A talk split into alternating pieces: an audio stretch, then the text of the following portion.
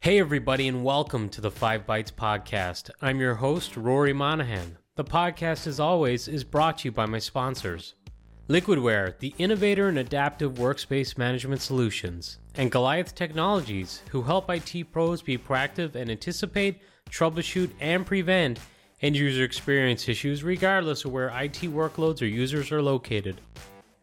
And also brought to you by PolicyPack Software, where you use group policy or M D M to remove admin rights, manage and lock down applications, Java, browsers, and mitigate ransomware, plus more. If you enjoy the show each week, you have my great sponsors to thank. And now for some news. C N B C has reported this week that Microsoft is set to acquire Nuance Communications in a deal worth sixteen billion dollars upfront, but really nineteen billion dollars if you include debt. This will equate to a deal of fifty-six dollars per share, which is a nice twenty-three percent on top of the share price at the time of the announcement. The Nuance acquisition represents Microsoft's largest acquisition since it bought LinkedIn for more than twenty-six billion dollars in two thousand sixteen. This report suggests they will focus on the healthcare market with this acquisition, which makes sense since it is the most popular dictation software for clinical workers. Nuance reported seven million dollars in net income on about three hundred forty-six million dollars in revenue in the fourth quarter of twenty twenty, with revenue declining by four percent on an annualized basis. Nuance was founded in nineteen ninety-two and, and has seven thousand one hundred employees. Not covered in the article is the fact that Nuance suffered a pretty severe outage due to a cyber gang attack in twenty eighteen, which I know rocked confidence in at least one customer, and I'm sure others too.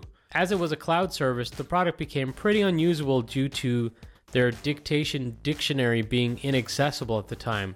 It was down for quite some time too.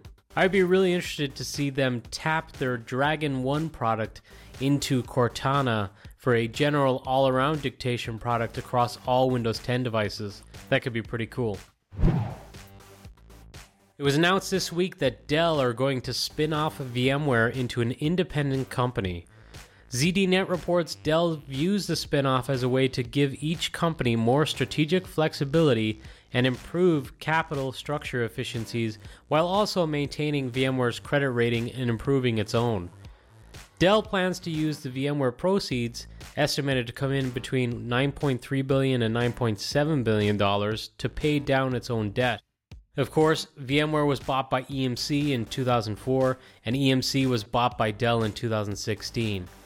Dell has been exploring a potential spin-off of VMware since last year, and said previously that it would wait until September twenty twenty-one before formalizing a corporate separation.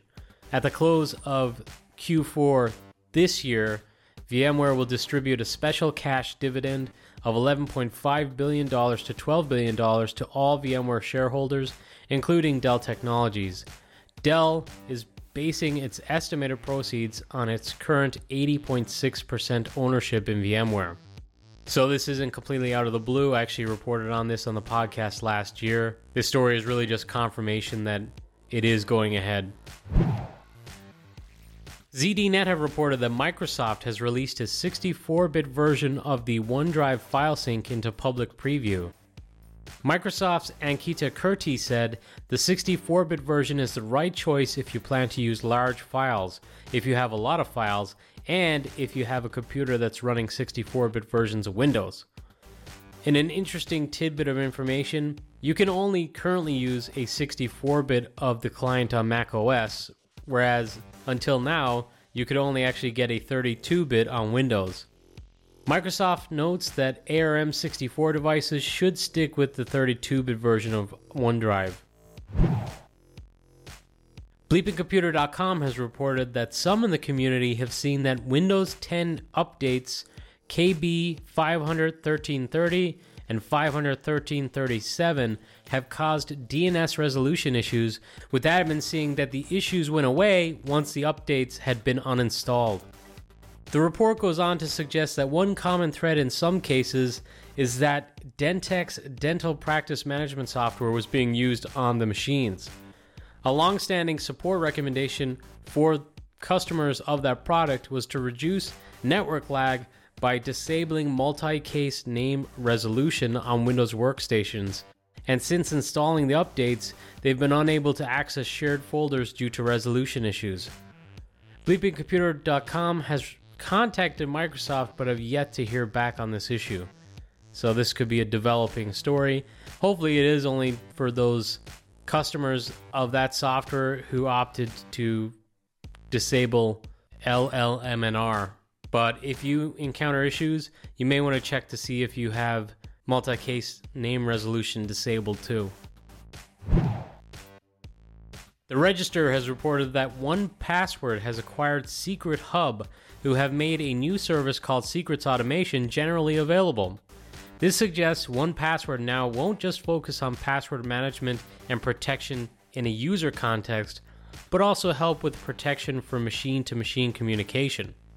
The Register report states that in twenty nineteen, researchers at North Carolina State University scanned code publicly committed to GitHub and found that not only is secret leakage pervasive, affecting over one hundred thousand repositories, but that thousands of new unique secrets are leaked every day.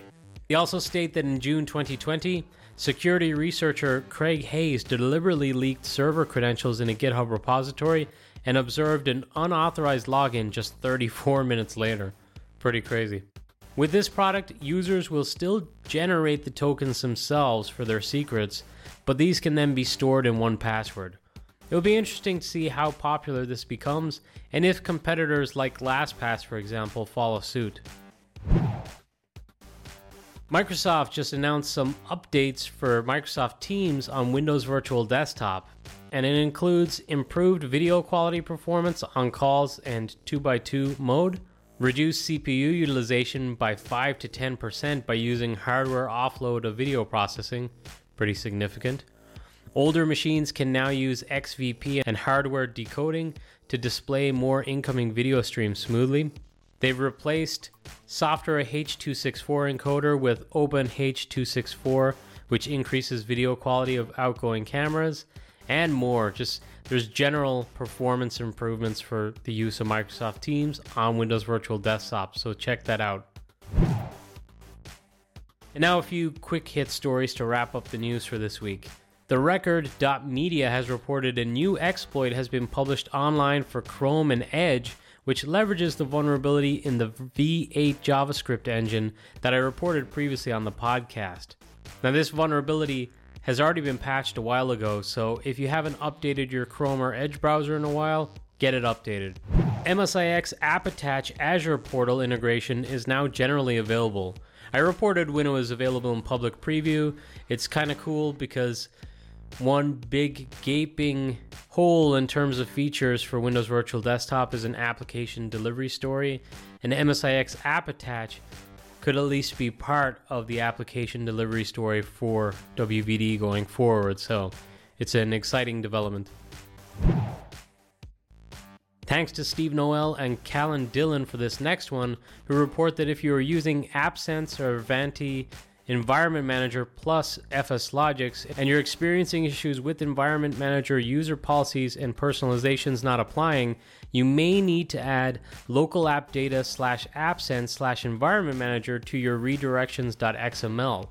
For more information on this, check out this week's episode's reference links, which you'll find on five bytes podcast dot com for episode one seventy-two in the reference links column. Thanks to David Teig for pointing out this next one. He highlighted that the antivirus exclusions list for FSLogix was updated on February twenty-sixth of this year. If you've implemented FSLogix before that date, it's worth revisiting your exclusion list again to make sure it's all right. And Tim Mangan has released a new product called T M Edit X, which is a package editor for M S I X that supports package support framework injection. And Tim has a video on his site, which is T M urgent dot com. That's a little bit of a teaser or a glimpse into what the product can do. I personally got to try it out for myself. It's really exciting stuff. I don't know if you've checked out my blog recently. I think I promoted it a few episodes ago on the podcast. Uh, I had a blog called Life After AppV, and I talked about my difficulties trying to convert my apps to M S I X and just the low rate of success that I had. Well, a lot of those issues, like file type associations being incorrect, um, the incorrect shortcuts being mapped within the M S I X package, those are all things that could be fixed with the package support framework. But I still consider it a failure because I'm not willing to go in and manually remediate these apps. Well, one quick win would be using a tool like T M Edit X to automatically apply some of these fixes and improve the application compatibility for M S I X. So thanks very much to Tim. He's doing awesome work and making M S I X a lot more digestible for all of us. And now, for the first time in a long time, here's a hot job.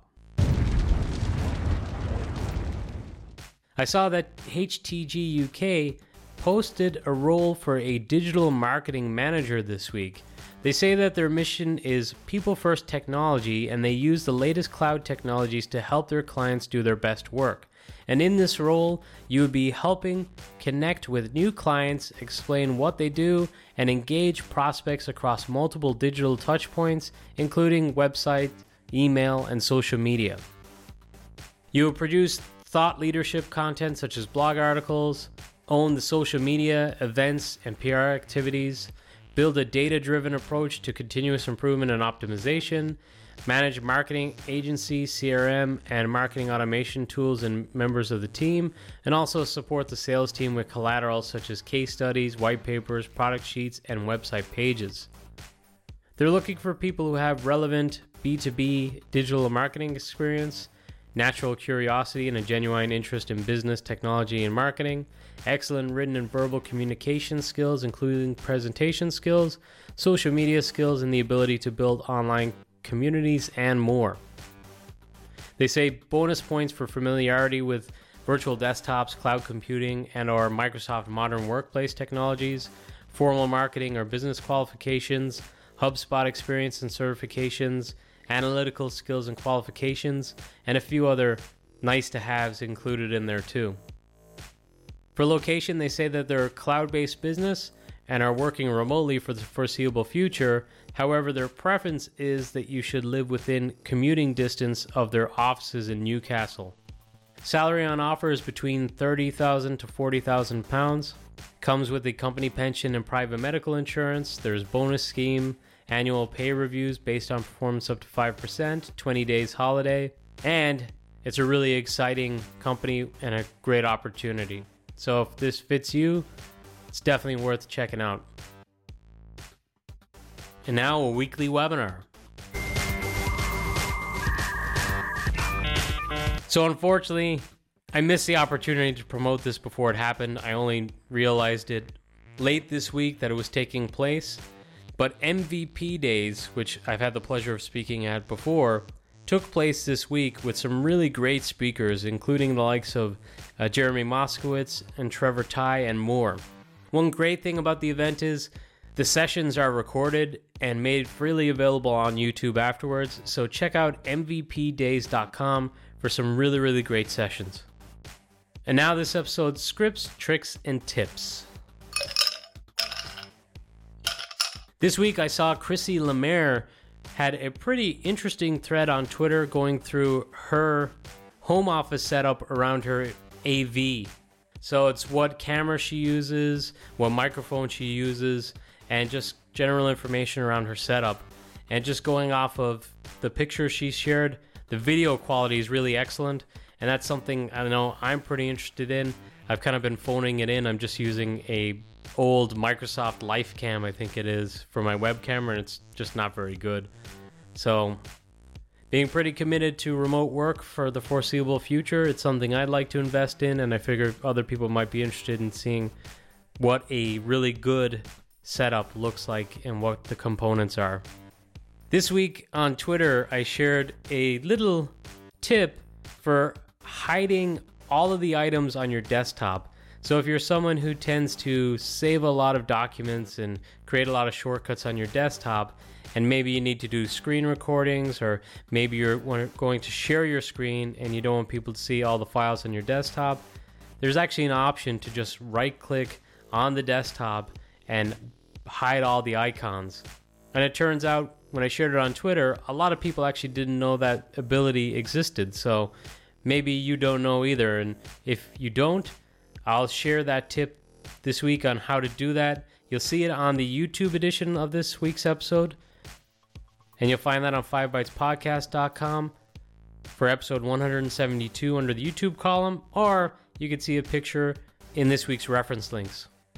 The awesome Guy Leach shared a new blog post on script runner dot com, this time on the topic of troubleshooting Citrix virtual apps and desktops using PowerShell. So you might use some other third-party tools when you're troubleshooting issues in your Citrix environment, or you may rely on like Studio and some visual tools. But Guy goes through some examples and some PowerShell commandlets that he uses when trying to troubleshoot in a Citrix environment. So it's pretty interesting to see it from a very programmatic approach. Finally, to toot my own horn a little bit, I published a blog post on using Numescent cloud paging for delivering applications to Citrix virtual apps and desktops. I go into a little bit on how the product integrates with Citrix, some of the benefits of using it for delivering apps in Citrix, and also some interesting ways to integrate with other products like Citrix Workspace Environment Management too. I think, funny enough, right now the options for application delivery in end-user computing are probably fewer than even just two or three years ago. It seems like some vendors and products have kind of just fallen by the wayside, but the need for dynamic application delivery and quick turnaround of packaging and delivering apps to your end users has probably become even more important than in the past. And particularly that dynamic application delivery aspect, with people relying on virtual desktops or possibly working off thin clients, launching published applications, or maybe even B Y O D using their own devices in their own home to launch applications. And for all that to work, you need to be able to deliver applications in a flexible way and have them delivered real-time, preferably, rather than having a lot of different images to avoid application conflicts. And when you've got applications installed into images, updating those images and maintaining a lot of images is a pain in the butt. So to me, application delivery is more important, and the dynamic aspect is more important than it's ever been. And in my opinion, the best product for application delivery in enterprise is Numescent Cloud Paging, because it's got a really, really high rate of compatibility. So if you've used something like AbbVie in the past and you maybe got sixty to eighty percent of your applications to work with it, with cloud paging, you're going to be getting more like ninety-eight to ninety-nine percent of apps. Well, that's it for another episode of the podcast. Thank you all so much for listening.